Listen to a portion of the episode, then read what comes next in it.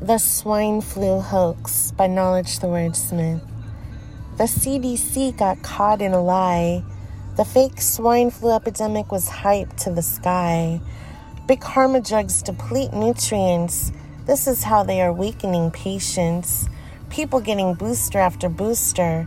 A week after getting the swine flu shot, a woman said she didn't even have the strength to push down the button on her toaster. This is what I discovered. For a month, she was in the hospital, paralyzed from the neck down, before she gradually recovered. This is what was seen.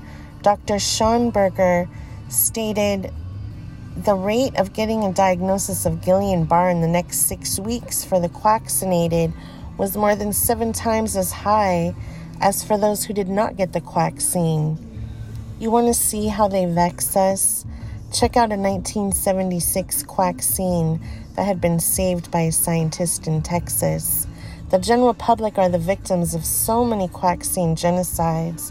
In a paper published in the Journal of Infectious Diseases, he and colleagues reported that mice given the quaccine made antibodies that reacted with components of nerve cells, which are called gangliosides.